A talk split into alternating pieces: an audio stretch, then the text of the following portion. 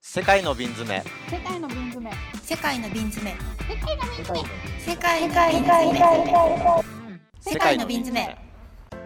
世界の瓶詰めこの番組は1983年生まれの3人があらゆるテーマについてカジュアルに語りつつ軽く深掘りする雑談を瓶詰めくらいの鮮度でお届けしますさあ始まりました3月ですねまりました。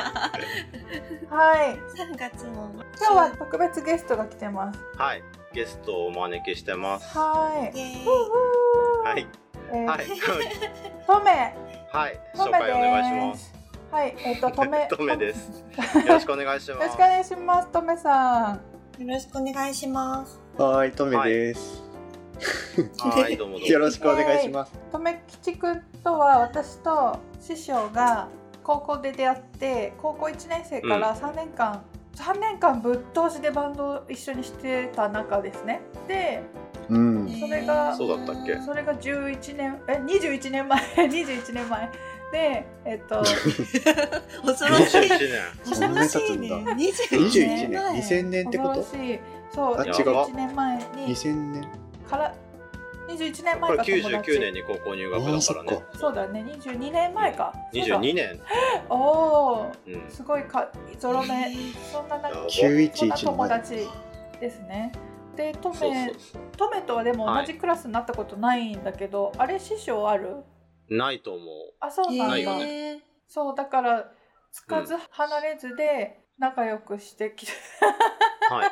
感じの友達です。ではい、えっと、今回なんでトメをめおお招きするかということになったかというとですね私たち気がついちゃったのが83年生まれでみんなあの高校とか大学で 同級生でつながってきてたのであーなんか他うのん同級生が今どんなことしてるのか聞いてみたいねっていうことで盛り上がってでトメと師匠が街でばったり会ったってことなんで阿佐ヶ谷かどっ かで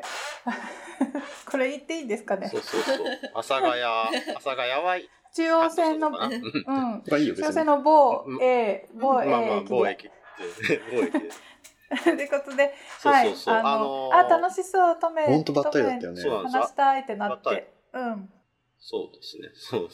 な感じの、そうなんです。そうそうそう。阿佐ヶ谷をちょっとぶうろついてたら、あれってなって。向こうから来るあの人、あれって なって。ひょうひょうとしてたね、師匠やっぱり。うん。あの、お互いにねちょっと飲み行こうかなと思ってて、そう、あの、そうそう、あの、ね、緊急事態でなかなかお店もさ、よく行ってたお店があったんだけど、うん。うん、そこがしずっと閉まってて、その日だけ早い時間オープンするっていう話だったから、じゃあ行こうかなと思って、うろついてた時に出会って、うん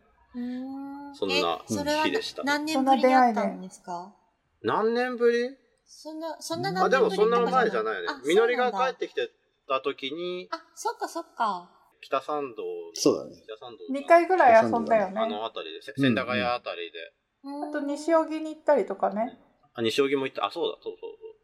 西そう。荻。で、で、うんだからその、うん、結構高校にいた頃よりも、なんか最近の方が深くいゆっくりいろんな話ができてるなとかっていう話をしていて、そんな関係性うのん止めで、ね、で、そこで会った話が結構面白い。そこで会って、そ阿佐ヶ谷でばったり会った時の話が結構面白かったので、うん。あの、ぜひちょっと、今回うんこの枠組みで、世界の瓶詰めで話してもらおうかなと思って、今日はお招きしまいした。やー、光栄です。イイエーイ。エーイ。ついにこの番組に出れたって言って。ついについになんか優しい憧れの憧れなの。そうね えー、だってすごい聞いてるよこの知ってたのとか言っ て。そうそう。人。もうすごい聞いちゃった最近。ありが嬉としうございい。でもなんかトメと私はあのイタリアでも再会したんだよね。2年前に。そうなんだよね。うん、ねねえ、えだからなんか本当にあれどうはねいう経緯であれはそう、あの、うん不思議だよね。不思議っていうか、ま不あ、思議俺が無理をお願いしたんだけど。 いやいやいや、えーっと、全然、そうだ な。これは、仕事とは直接関係ないんだけど、あの、うん。うん、まあ、仕事柄ね、あの、後で説明するけれど、農業とかに結構関心があって、農業ってすごく、うんね、大事な産業の一つじゃないですか。食べ物を作ってるね。うん、で、うん今、あの、うん国連が、いきなり国連出てきちゃうけど、 まあ、世界の瓶詰めなので、そうそう世界のね世界の話をします話をしとくと、こ国連がそのこれからの農業は家族農業が主体だと。へーつまり、農業ってね、グローバルでもう大規模になってるじゃないですか。うんうんね、アメリカとかだとものすごいうん。ね、トラクターが列をなして、もう何百エーカーの竹をね、収穫したりね、するじゃないですか。でもその一方で、実はその家族経営的な農業っていうのが、世界の食料の8割を生産してるっていうレポートが出てるんですね。へえ。で、国連はそこに着目をして、実はその小さい規模の農業っていうのが、その非常に大事だと。それはこの SDGs とか、まあ、飢餓の、飢餓を救うとか、そういう観点において、うんあとはその気候変動を抑制するとか、すいろいろな観点において、その、小さい家族的な農業、家族的っていうのは別にその、あの、か家族がいいとかそういう話じゃなくって、 あの、小さい単位で運営されてうるん農業っていうのが非常に大事だっていうことなんです。2年前でした。2年前だっけミノとローマであったのは。そうですね。2年前の4月そうだ終よねわりぐらいですだか。からあれな、何年だ ?2019 うん。2019 19年年か、うんそう、2019年から10年間を国連が家族農業の10年っていうへーうん年に定めたの。あの、国連がいろんな、うん毎年ね、いろんな、もう、そキャンペーンするんだけど、10年間、その、家族農業を推進しようってう宣言みたいなキャンペーンをやってるんですね。うん。で、それにちょっと実は参加することになったんですよ。日本のそういう家族農業とかを支援する、サポートする、ね NGO でもない、ちょっとネットワークに参僕が参加していて、うん、で、日本からちょっと参加しようってなって、誰が行くってなって、なぜか僕が行くことになって。へーですごい、で、ちょっとね、語学がそんなに得意じゃないので、ちょっと通訳いないかなと思って、そうそうだ、ミノに聞いてみようってなって、で、ミノになんかローマ在住で、ちょっとね、あの、お金は少し出すから、通訳やってくれる人いないってなって、で、まあでもね、なんかあまり知らない人じゃだとちょっと困るかなと思って、なるべくミノに近い人がいいなと思って、そんなリクエストをしたら、じゃあ私やるよみたいになってくれて、 うんローマに来てくれたんだよね素。敵。うんへえ。いや、本当すにごいね。すごいよね。そうそう、冒で険もですそよの思い出よりも、あの、ローマでね、ベンヤミンと、あと僕のパートナーも一緒その時一緒だったんだけど、4人でレストラン行ったりとかね、そう、すナごチいュラル楽ワイしンかを飲っんでた。記憶もよくわかんなかったけ ど、その思い出が濃厚で、 そうだね。楽しかったね。えその思い出が濃 厚。久々に。ー、すごいね。国際会議の、の、国際会議のプレゼンターと通訳としてうんうんう再ん会。なんかかっこよすぎる。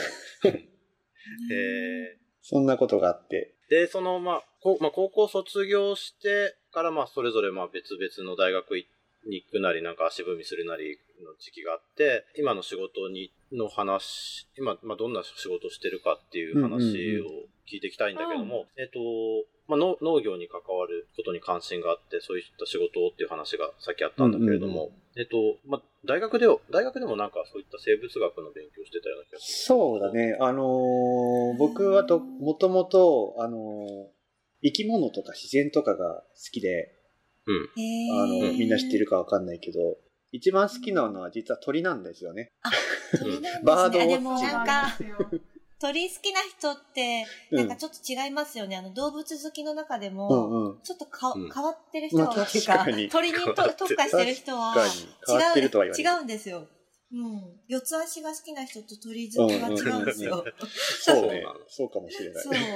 あ、でもすごいわかる。鳥が好き っていう。鳥が好きっぽい。そうそう鳥あが好きっぽのい。ね、人の声は、人の話はよく聞いてないって言われるんだけど、鳥の声だけは聞こえちゃうんだよね。鳥の声はよく聞こえる。 聞き聞き分けられるもんね。うん。それは子供の頃からずっと好子きだ。供の頃から、そう、人の声は話は聞いてないけど。うん都会育ちじゃないだって。あ、そうそう。うん。うん他育ちだよなね、んか確かでに。も、そうやって触れる機会みたいなのが。なんでだろうって思うんだけど、兄弟の中でも、兄は、なんだろう、車とか機械が好きだし、車とかね、サーフィン僕はうんねに庭、うんそうそうそう。あの、都会にいながら幸いに庭があって、なんか自然が割と近かったんですよね。で、なんか絵描くのが好きだったから、恐竜とかね、子供の頃はクジラとか描いたんだけど、だんだん近くにうんうんいるものって何かと思った時に鳥が手近で、で、鳥が好きになったんだよね。で、実は今も、へーあのー今もっていうか、一時期ね、その鳥は離れてたの。その高校の頃とか特に。音楽に鳥浸をっちゃ離れってて。た。うんうんああ、鳥が離れ鳥てたって鳥好きから離れてたの ね。そうそう。で、大学で本当は鳥、鳥をやろうかなと思ったんだけど。鳥をやろう鳥。をやるえ鳥鳥をやる鳥をやろうから。と鳥をやる。あ、鳥を研究するとか、鳥をやるうんやろうかなと思った。鳥屋。鳥屋になろうと。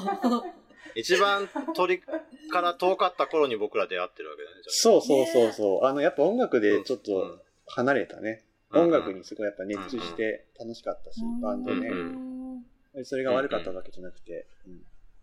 で、なんかそう、鳥って実は今も自分の中ですごい大きな位置を占めていて、うん仕事とかはもう全然関係ないことやってるんだけど、最近また鳥がね、気になりだしてるんですよ。で、実は最近ね、えあー、の、いきなりプライベートの仕事の話になっちゃうんだけど、実は鳥のイラストをちょっとサイドワークしてやっていて、えー、あのほ、あの、春樹っていうペンネームで実は活動しています。え